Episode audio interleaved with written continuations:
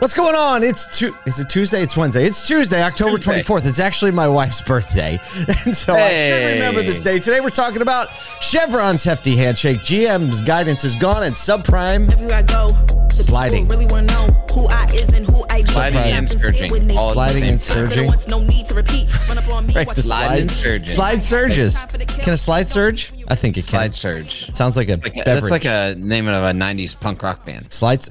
it really is. right? That's anytime I feel It's like, like anytime prog you rock, put like slide two- surge. Yeah, exactly. Yeah, yeah. anytime you put two words that seem like they're the antithesis of each other Yeah. that have a strong meaning, that's like a, a '90s punk rock band. That'll do it. That'll do it. Hey, uh, we want everybody to know first and foremost that tomorrow we are doing our very next Sodu Edge webinar. This format um, is very fun. It's 20, 30 minutes. You learn something and you get on with implementing. It's with our friends at Foureyes. Uh, the topic is the struggle is real.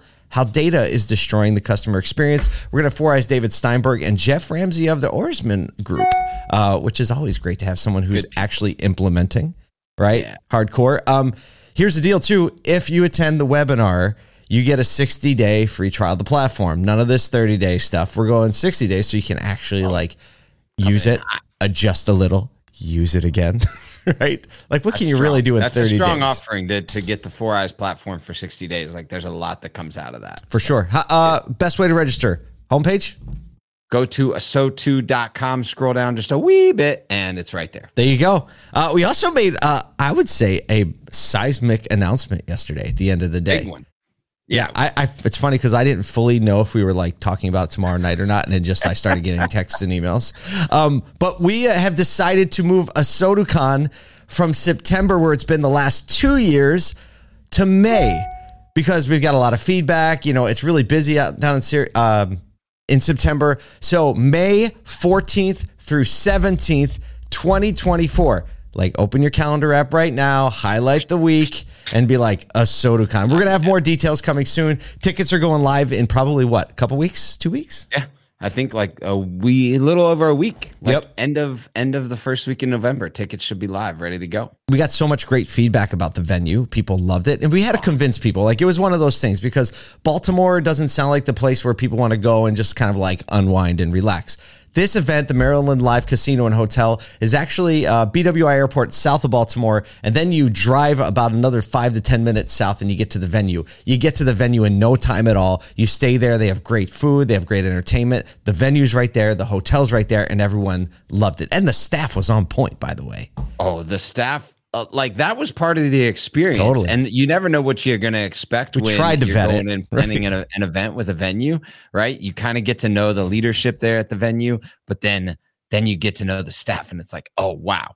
I mean, point. even just the Bell staff was legit. Yes. You know, like Oh, they the Bell were caring. Yeah, Ricar- was it Ricardo? This guy from Ricardo. Argentina. He just wooed everybody. Everyone was talking about him the whole week. So, um, if you are also a sponsor and you didn't weren't able to to budget for it properly, or you weren't able to make the time because it was too late to announce, this is your chance. Everybody's doing their budgeting now. Um, May we want to make sure that you can allocate what you want, get the placement that you want, and participate in the way that you want. Uh, we don't have the sponsor prospectus out now, but if you reach out to, um, what's the best place to reach out if you're interested? J at asotu.com. A M J.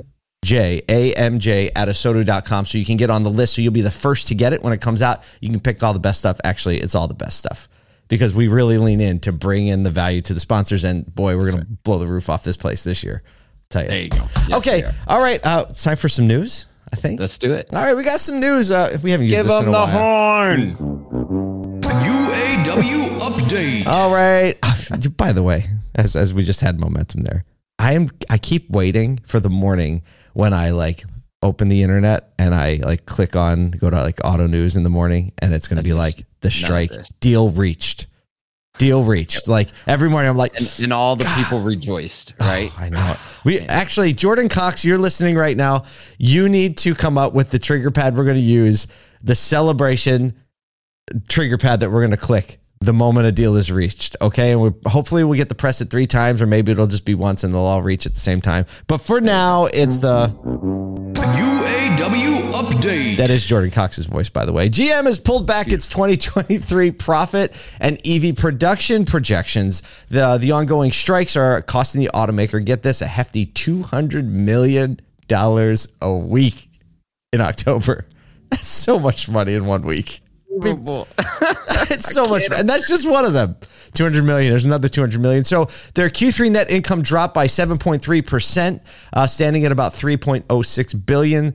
Uh, though revenues rose by 5.4 percent to reach 44.1 billion. That's Q3, right? The strike didn't come into effect until the end of Q3. So we're gonna see uh we're gonna see a thing in Q4 maybe. Uh, so they've cost GM 800 million combined for Q3 and Q4 so far. Almost to that billion dollar mark, my friend. One more week and we're at a billion.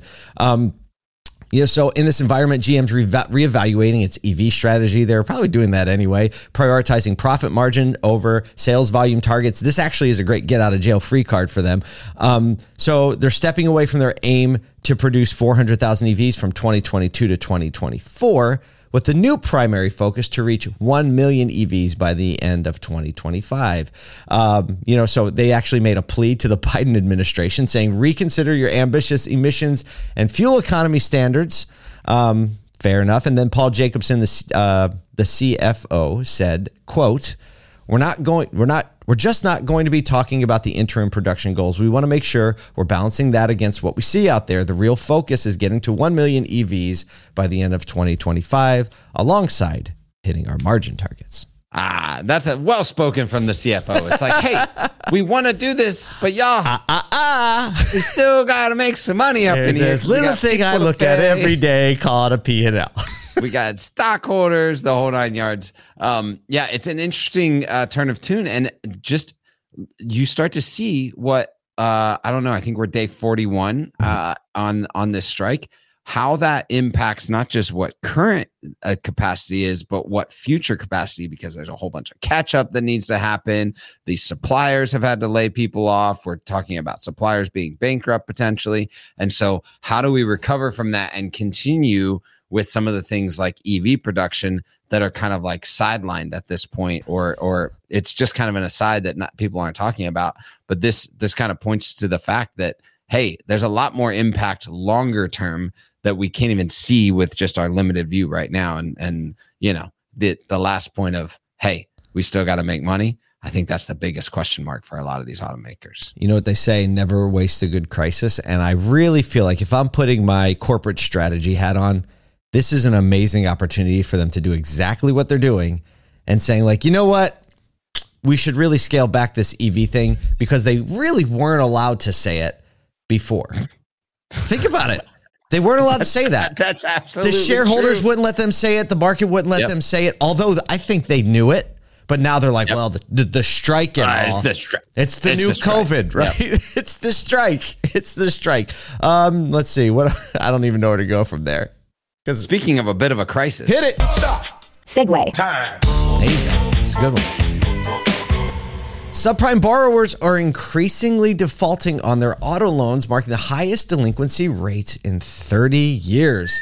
Man, economic challenges, interest rate hikes, uncertain job market, they've made newer loans more burdensome, signaling, signaling distress in consumer spending patterns. So basically, September's delinquency rate is hit uh, over 6%, which is the highest since 1994. I remember 1994. Uh, as per Fitch ratings, factories, uh, factors, prices, borrowing costs, Federal, Federal Reserve stance on rates, the issue, repos are going up. Cox Automotive projecting 1.5 million vehicle seizures this year. That's a lot of cars coming back. Uh, but here's the deal some rates are reaching almost 22% now uh, for subprime borrowers. I mean, I don't even know how you borrow on that um, or keep keep that going. Economic and when price average price of used cars is like twenty four. Oh man, it's just a it's just a, a compounding way. problem.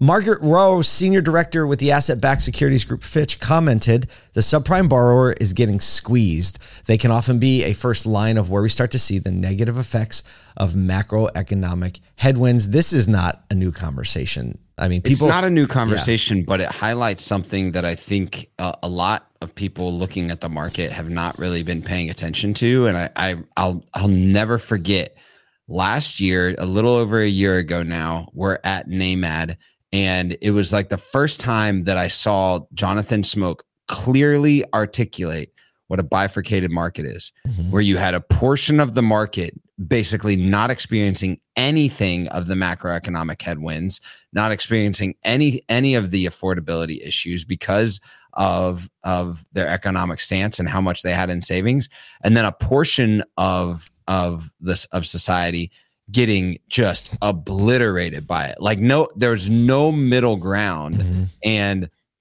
this is where like you you you think about the families and the people that are affected by potentially the inability to lend to to get lending to the inability to get a car which then changes their ability to get jobs and get to places. We are we are actually talking this was again at NAMAD we were talking to a young lady that um that is really hoping to change the game uh through essentially collision repair.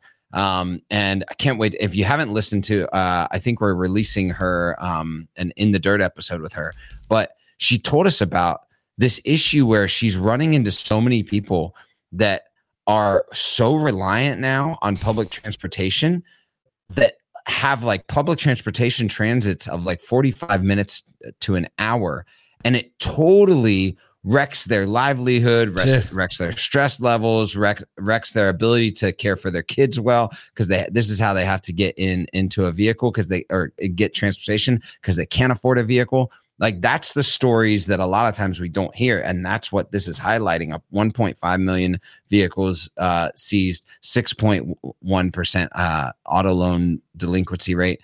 Those are big numbers for our market. It's, I think you just brought up a major point when you talked about like what it does on the derivative effects of not being like having to take public transportation, having to change that lifestyle, especially if you are like accustomed to being able to drive. Like the, it's hard to go back, right? And like, what does that do down market? You know, there's um, there are people like Matt Lasher, of the West Her Group, and you know his product Streamline, trying to fix or at least address these affordability issues.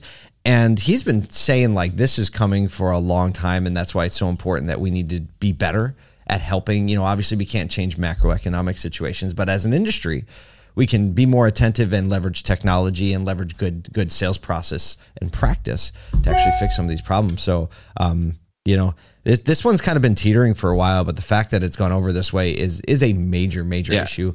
and, and I, I I don't have the answer here. Like I don't know as an auto dealership how you can find you know the right banking relationships, the right price vehicles that aren't you know total loss vehicles or something like that that that can get these that can get people in lending situations where they don't have issues down the road.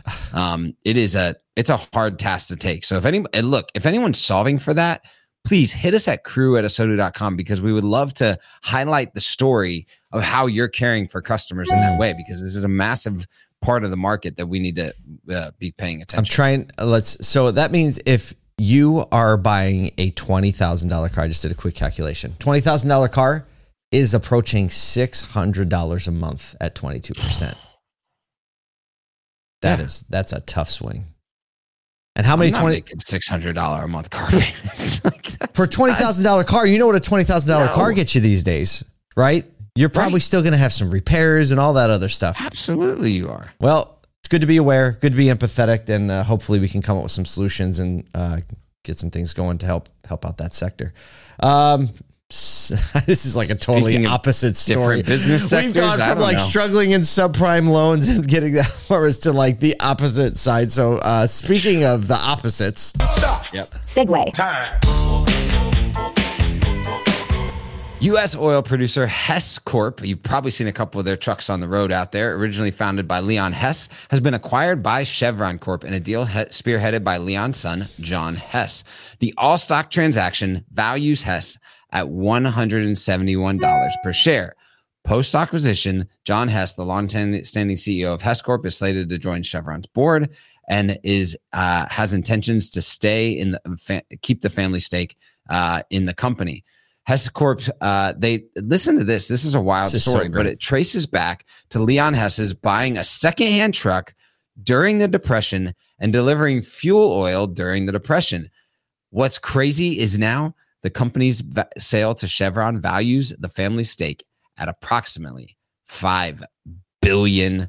Not bad, Grandpa. Whoa, not bad, not bad. Um, the John Hess, alongside family trusts and members, holds 29.2 million shares in Hess Corp. Uh, considerable portion of these shares, over 25 million, are associated with the trusts, the Hess Foundation, and other entities, um, uh, su- suggesting that the family might not directly own a significant part of these shares. Um, yeah, So- dividends for the. This is this is another stat. Wow. Dividends for Hess shareholders. So if you were a shareholder, we'll see a jump from the current dollar seventy-five to six Come on. dollars and fifty cents a share next year. What? So Totally there's. I, the story in here is like an entrepreneurial story, Oh, right? It's It- it's so good that you know, Grandpa saw an opportunity, he saw a need, he made it happen, right? A used truck. Probably, probably. I didn't even wonder what his interest rate was, but either way, um, he bought this Probably used similar truck. to what they were now, what they are now. Probably.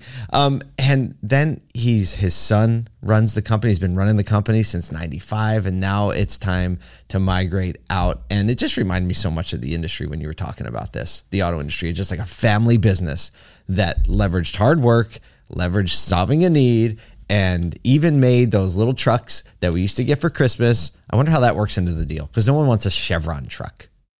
Right. Right. Yeah. I mean, I wonder. I wonder how. Actually, I wonder how that keep the brand, right? is You factored in. brand. Like, is that a licensing deal? Probably with a toy maker. Oh yeah, without a Gotta doubt. figure. These are the There's questions they we really need answers. To. These are the to. questions. We should have gotten you the answers. I know. We're sorry. We failed you this morning. Hey, just remember to sign up for that Foureyes webinar so you can get free 60 days use of the um, of the platform. Kyle and I will be there tomorrow. Go to asotu.com, scroll down, register. We'll spend a few minutes together tomorrow. Until then, go have a Tuesday.